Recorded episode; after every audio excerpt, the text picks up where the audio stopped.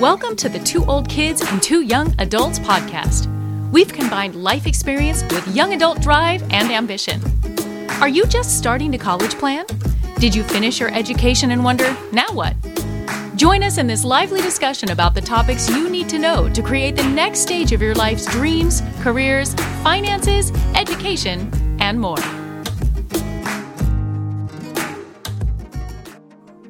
Good evening, everyone. Uh, this is Two Old Kids, Two Young Adults, a podcast that we put together to help young people find direction and get inspiration from professionals and also listen to it from a young person's perspective. My name is Ed Sanderson. I'm here with my co host, Alex. Alex Sonk has been with me for a long time. We worked together to help go through college.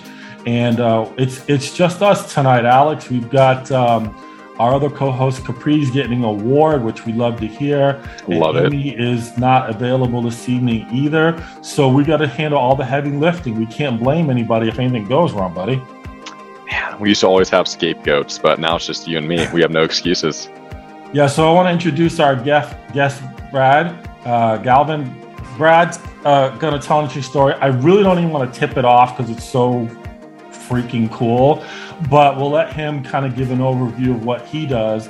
And I think what the idea is to let young people realize that you've got opportunities in the private sector, but also in the public sector. We're going to talk a little bit about that and his inspiration on why he does what he does. Brad, thank you so much for joining us. How are you this evening? I'm doing great. Thanks for having me. You know, I oh, appreciate this opportunity to talk to our, our young adults out there. I appreciate you being here. Brad, let's just get right into it. Why don't you tell the folks what you spent a large chunk of your adult career doing? And I know it's got multiple levels, but tell them what you're all about. Oh, so thumb, you know, just a, um, a thumb sketch. Uh, after I graduated from college, I uh, joined the uh, police department uh, for a very short period of time. And the reason I did that is I had actually uh, researched while I was in college federal law enforcement agencies. And I had decided that I wanted to uh, work for an agency that was called the Federal Bureau of Alcohol, Tobacco, and Firearms, more commonly referred to as ATF. I, after researching the different agencies, they were the type of agency that I felt would give me both the um, the experience of working streets, uh, but also uh, the ability to work large scale um, multi-defendant conspiracy type cases that are generally work at the federal level. So after I graduated from college, um, I applied to the ATF. Now, as a federal agency, uh, the position is actually called a U.S. Special Agent.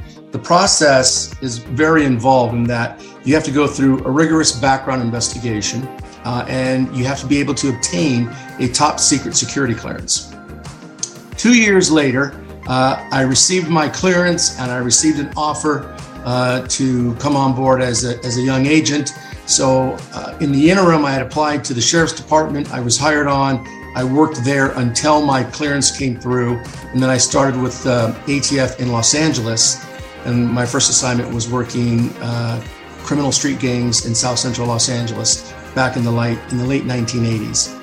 So, throughout my career, uh, I had the opportunity to work gangs, and, and that encompassed violent crimes. It could be anything from homicides to uh, carjackings to robberies, uh, anything that, that dealt with a violent crime, I was authorized uh, uh, to investigate. So I did that for a couple of years. Um, and then I transferred over to um, narcotics. Narcotics and violent crime go hand in hand, and weapons. These are all uh, tools of the trade that that are interchangeable. If you're selling narcotics, you're probably in possession of weapons and you're you're, you're going to be doing violent crime. So I, I, had the ability to transfer over into a narcotic unit with DEA. I was assigned to what's called a high intensity drug task force, the DEA task force in Los Angeles. So I worked gangs for about three years.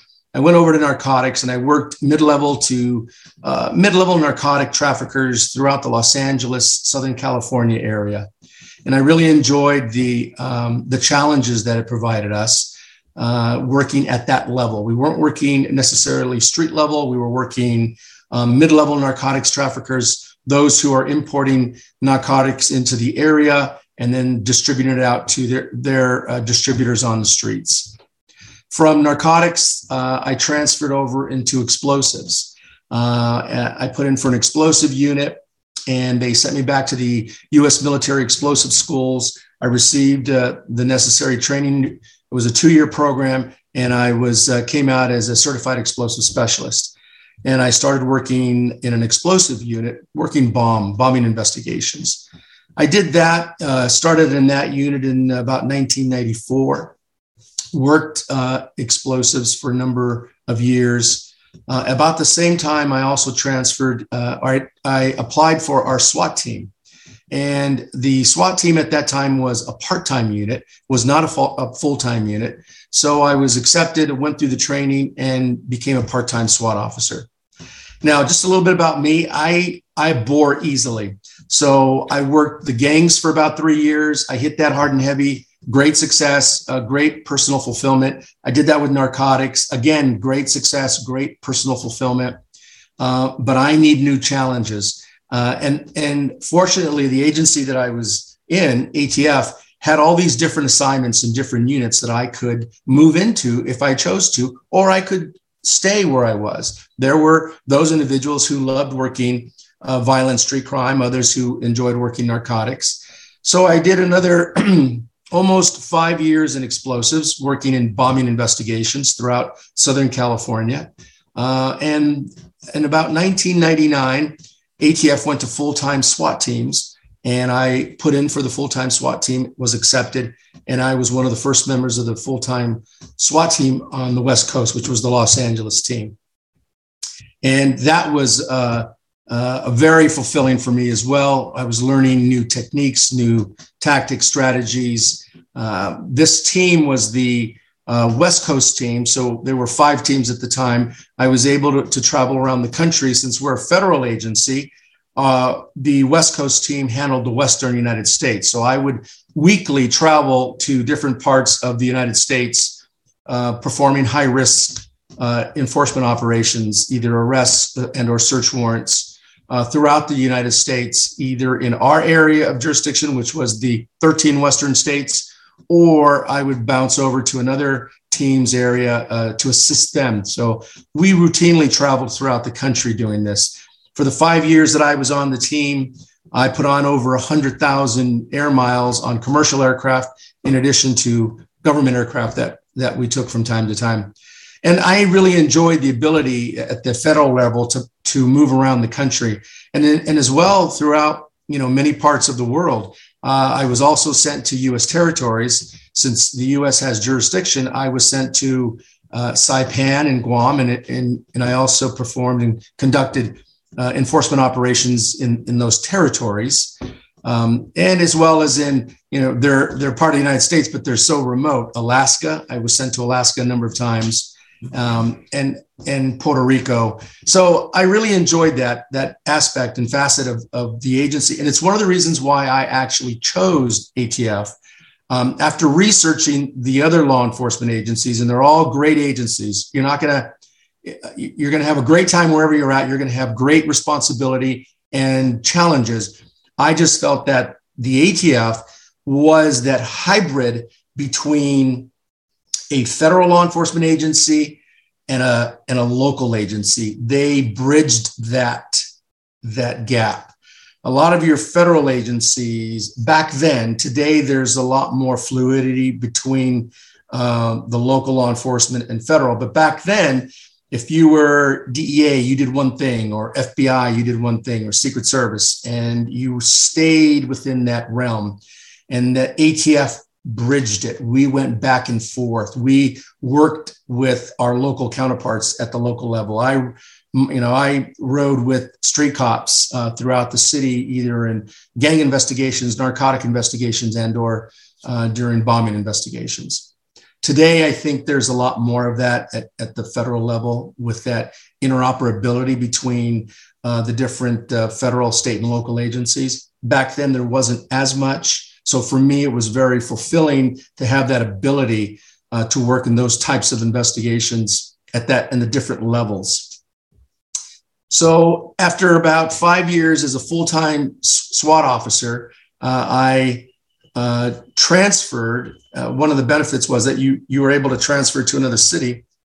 I transferred from Los Angeles to San Diego, and uh, I moved to San Diego, and I started working in San Diego, and it was immediately. This was during. This was in 1994. This was during that time period where the U.S. had a large presence in in Iraq, and so I was actually detailed to Iraq for four months, uh, where I spent uh, that time conducting uh, an investigation along with the rest of our U.S. Department of Justice partners, because we were all U.S. Department of Justice, uh, conducting an investigation on war crimes committed by the uh, former Iraqi regime, which was a fascinating investigation.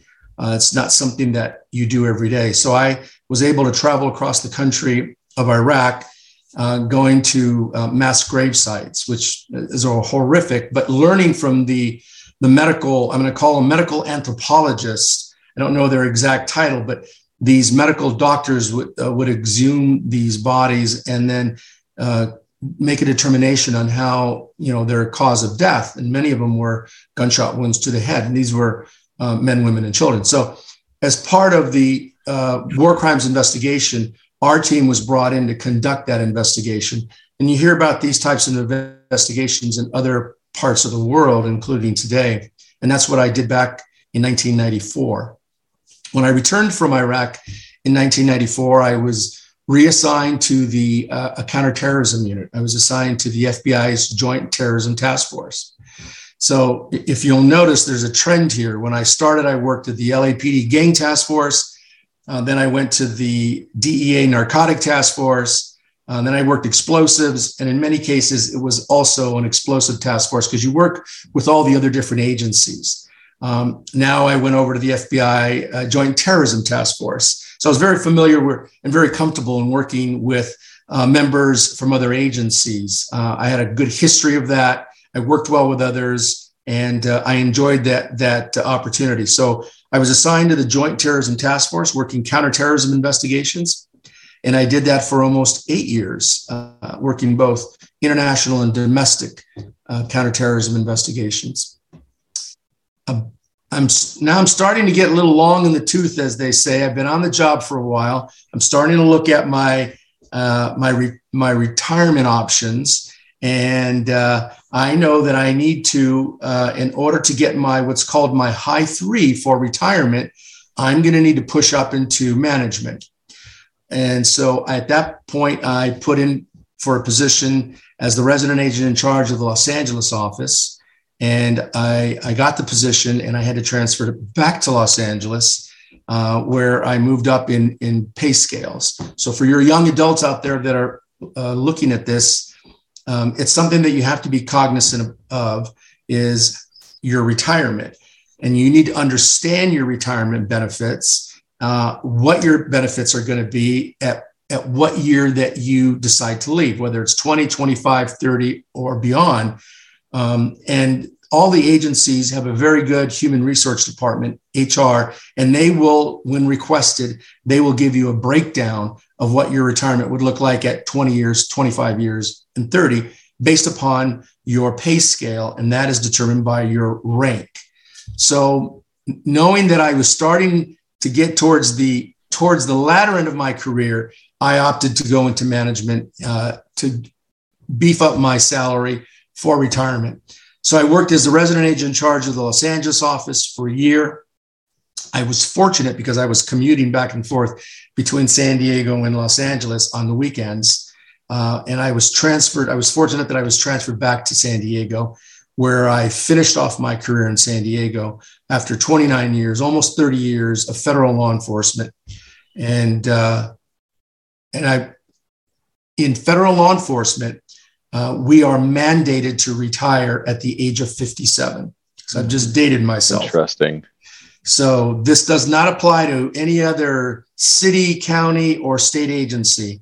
But the federal government, by congressional mandate, requires its federal agents to retire at the age of 57. Wow. So at 57, I left government service and now I'm looking around at what what do I do now? Uh, so you need to have a transition plan, whatever that may be. And there are plenty of jobs with this skill set, with the skill sets that I've developed over the last almost 30 years. There were plenty of positions for me. Um, I just needed to pick which one I wanted and where I wanted to go. At this point, I decided that I did not want the traditional nine to five, um, given that I had just worked almost 30 years in that environment uh, but I wanted to do more consulting work. And in the latter part of my career, uh, I started doing international training. In 2009, I was assigned my first international training assignment. I was sent to Budapest, Hungary, where I trained at the International Law Enforcement Academy. Now, I had never heard of this throughout my career. I never heard that there was such a thing as international training for um, you know, given by uh, our agency to in- international police. So I, I, I, stumbled across it at a conference back in DC that uh, a friend of mine, they were looking for uh, somebody to take this spot. I stumbled upon it. I happened to have the qualifications and I was sent to Budapest and I was hooked. Um, my love of travel, uh, coupled with, you know, uh, my love of law enforcement and teaching I felt had it was the trifecta for me. So as soon as I got back from there, I clearly researched it and and uh, started to make connections so that I could be sent out as an instructor. At this point, I found out that we had training facilities in Europe, in Africa, in Central America, and in Asia, and I never knew of this.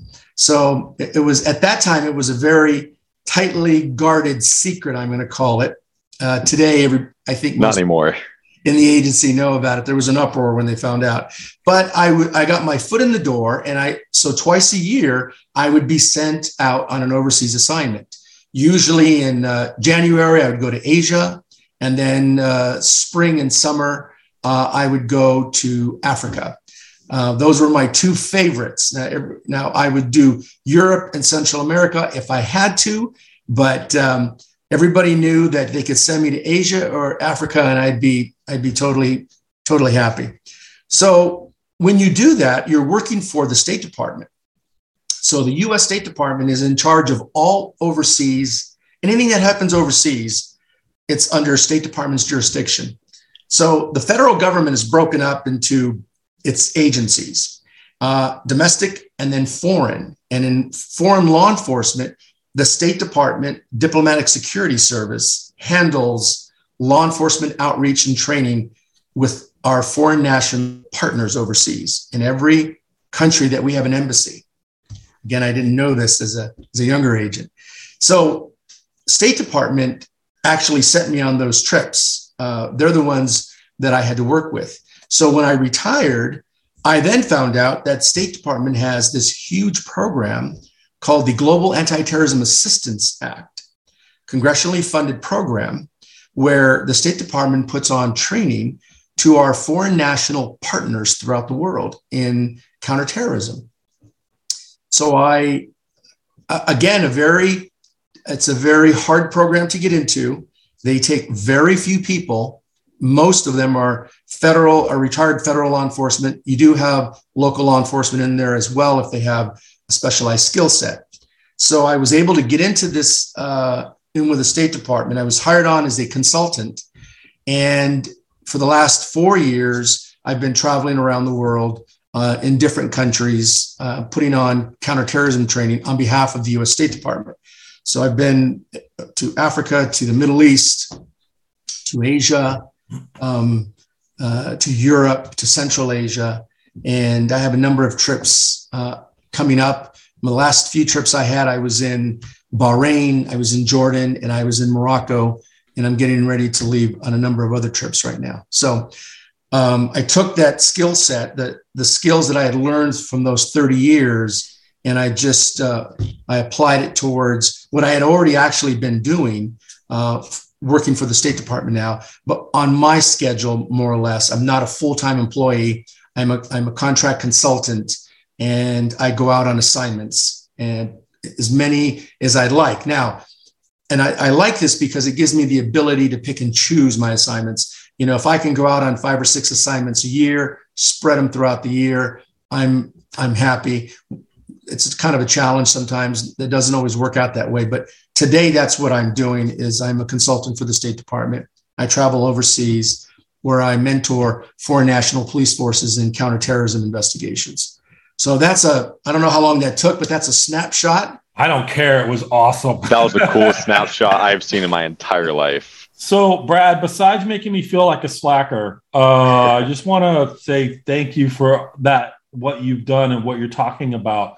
And as much as I'd like to get into the terrorism and the explosives and the drug enforcement, I, I really wanted to ask you a question about something in your bio. And it says there, and I, I literally wrote this down because I wanted to ask you about it. Under About You, it says excellent interpersonal skills, particularly in providing instructional leadership to peer and command levels. And what I wanted to ask you about that is when did you develop those skills and why would you tell a young person how important it is to have those skills and to develop them early? Communication uh, is the key to your success no matter what field you're in. You have to have the ability to communicate. You have to be personable. Uh, you have to be able to relate to others. Uh, when I mentioned all the task forces that I was in throughout my career, that was a training ground for me of cooperability. Um, we had a number of agents and officers from multiple agencies, and you had to learn how to get along with people, how to negotiate, compromise, how to talk to people. Um, there, you you can't get through life. You can't get through any professional organization if you don't have those skill sets of being able to communicate effectively um, with others. And those skills I developed. I, I, I can't say that I had them as a young agent. I was probably headstrong, brash, um, but I developed those skills uh, throughout my time. And each assignment I had, I developed them and they, I honed them more and more.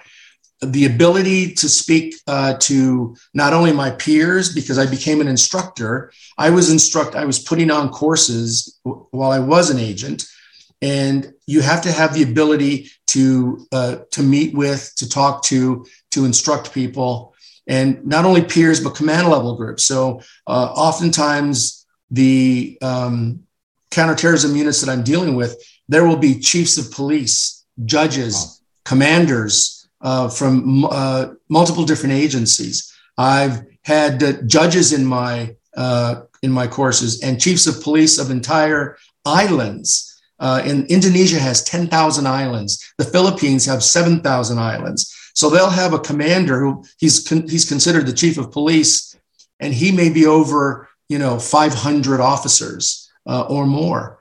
Um, so these are the, the types of command level people that you have to be able to deal with, effectively deal with, uh, and be able to communicate with.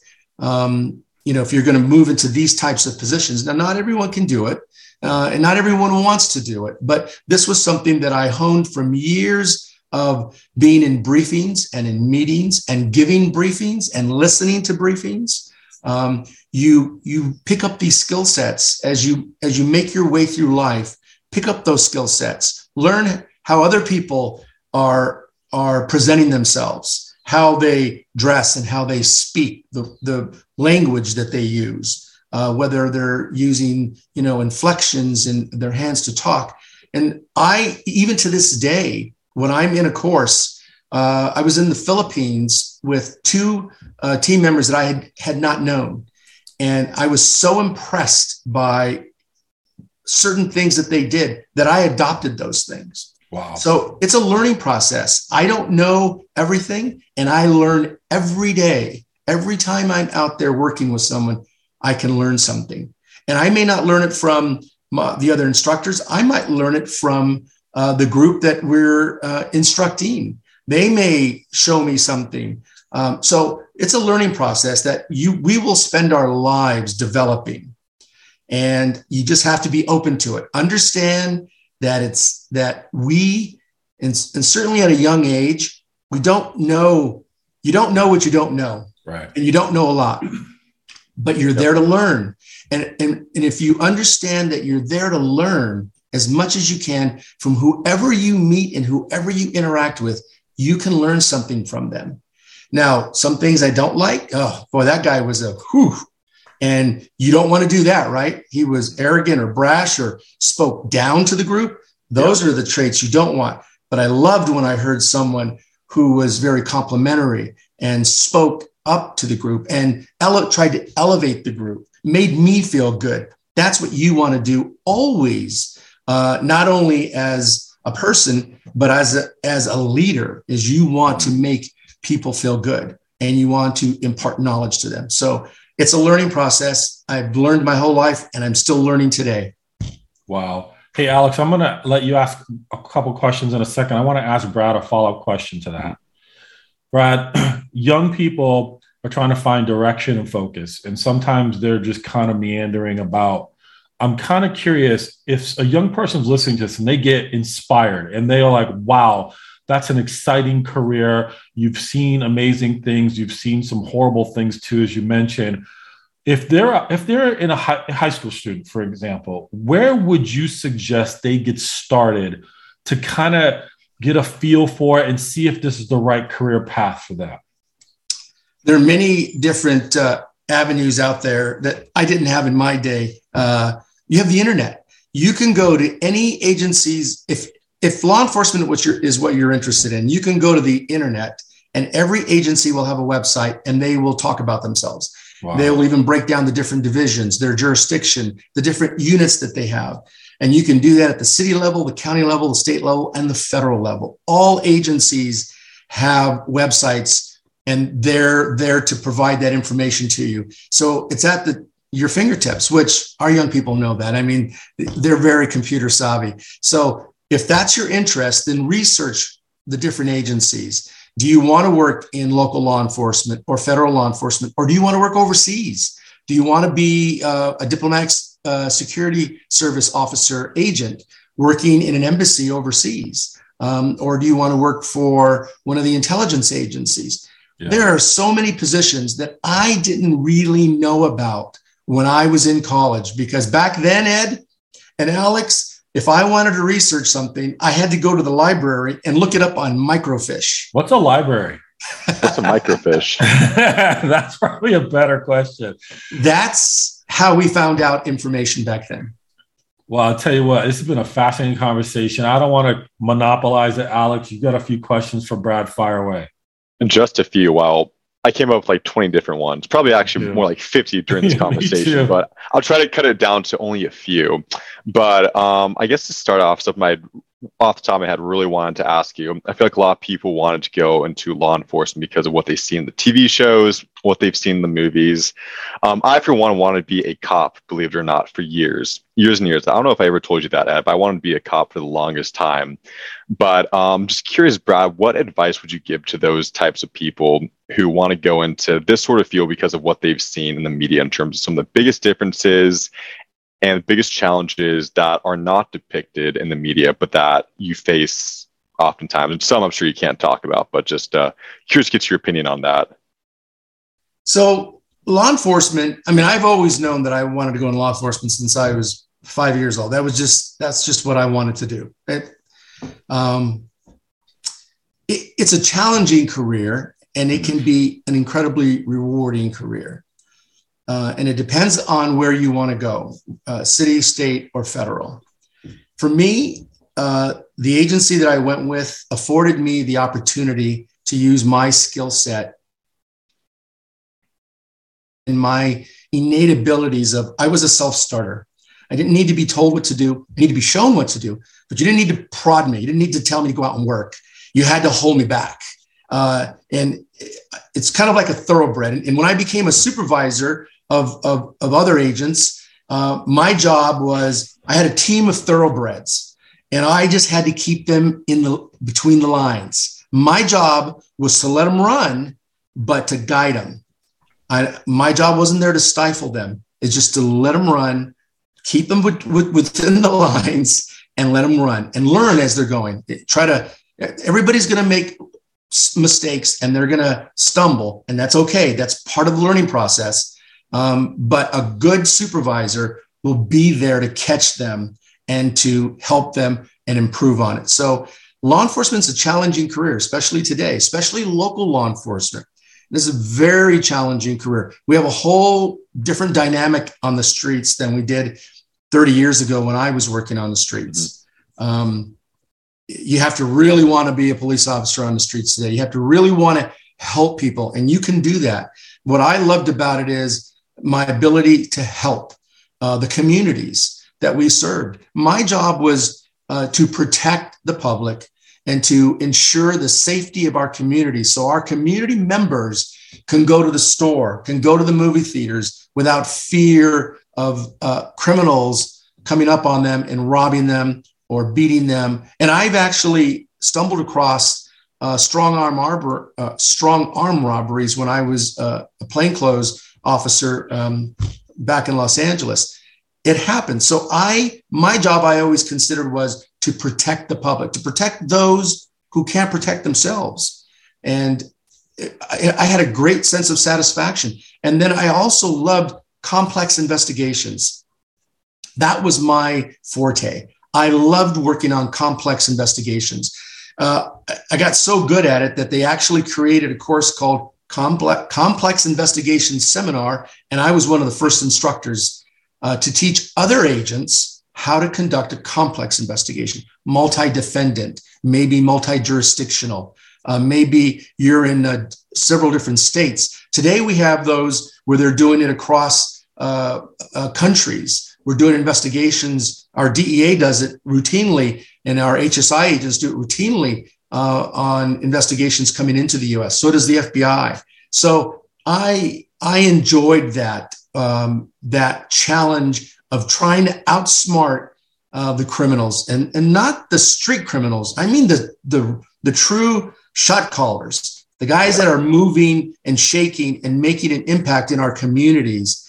Um, those were the guys that I like to go after. And that was my greatest challenge. And I, and I enjoyed that. So if you like that kind of work, then maybe law enforcement's for you. There's so many different assignments within law enforcement, though. You can, you know, we could be here for another hour just talking about the various, uh, the various different units that you can go into.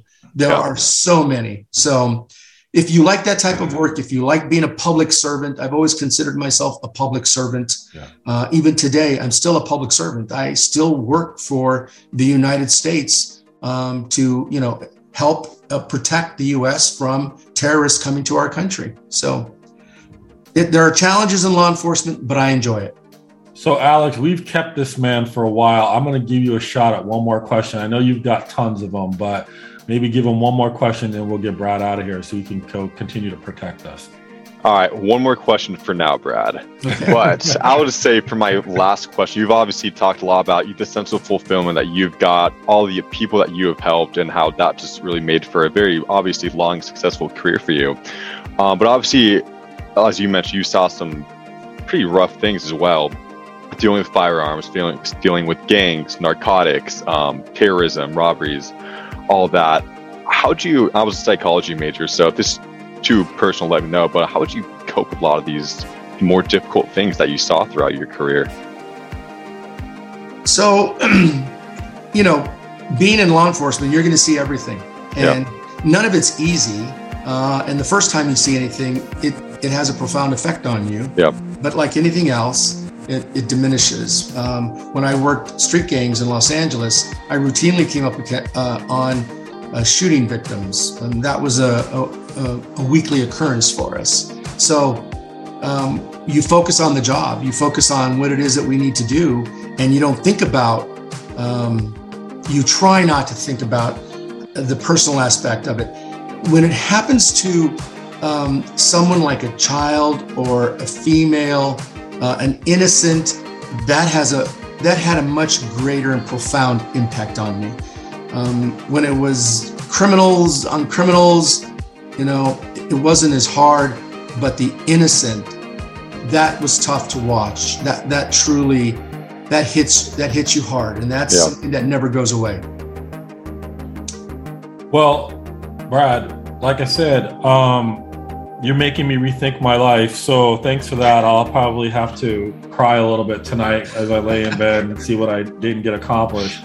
But in all seriousness, um, what I'm amazed by is the amount of confidence you have, the things you've accomplished. And I think from a young person, you said you were kind of a, a brash, and I think being confident is important. I'm sure there's a balancing point between confidence and arrogance. Yes. And I got the impression from our conversation that you've had many mentors that have probably helped direct that. Next time we get together, I want to talk a little bit more about that. But Brad, I can't thank you enough for being on with us this evening. I know we went over. I'm sure the other ladies on this are not going to be happy that they missed this, but at the same time, we got to chat about what's going on and what you're able, what you've been able to accomplish. So I just want to thank you on behalf of Alex and myself. This is the Two Old Kids, Two Young Adults podcast. We had an amazing conversation with Brad, and if you if you like it, give us a thumbs up. If you love it, and you should share it with other people, and then subscribe so you can get these types of things brought to you on a regular basis. We try to do one every single week, and I got to tell you, it's one of my favorites so far. Brad, thank you so much for being with us. It was a pleasure to be with you. Thank you. Thanks so much, Brad. Make sure and subscribe to this show so you don't miss the next episode of Two Old Kids and Two Young Adults podcast. We want to hear from you as well. You can email us at 2ok2ya at gmail.com.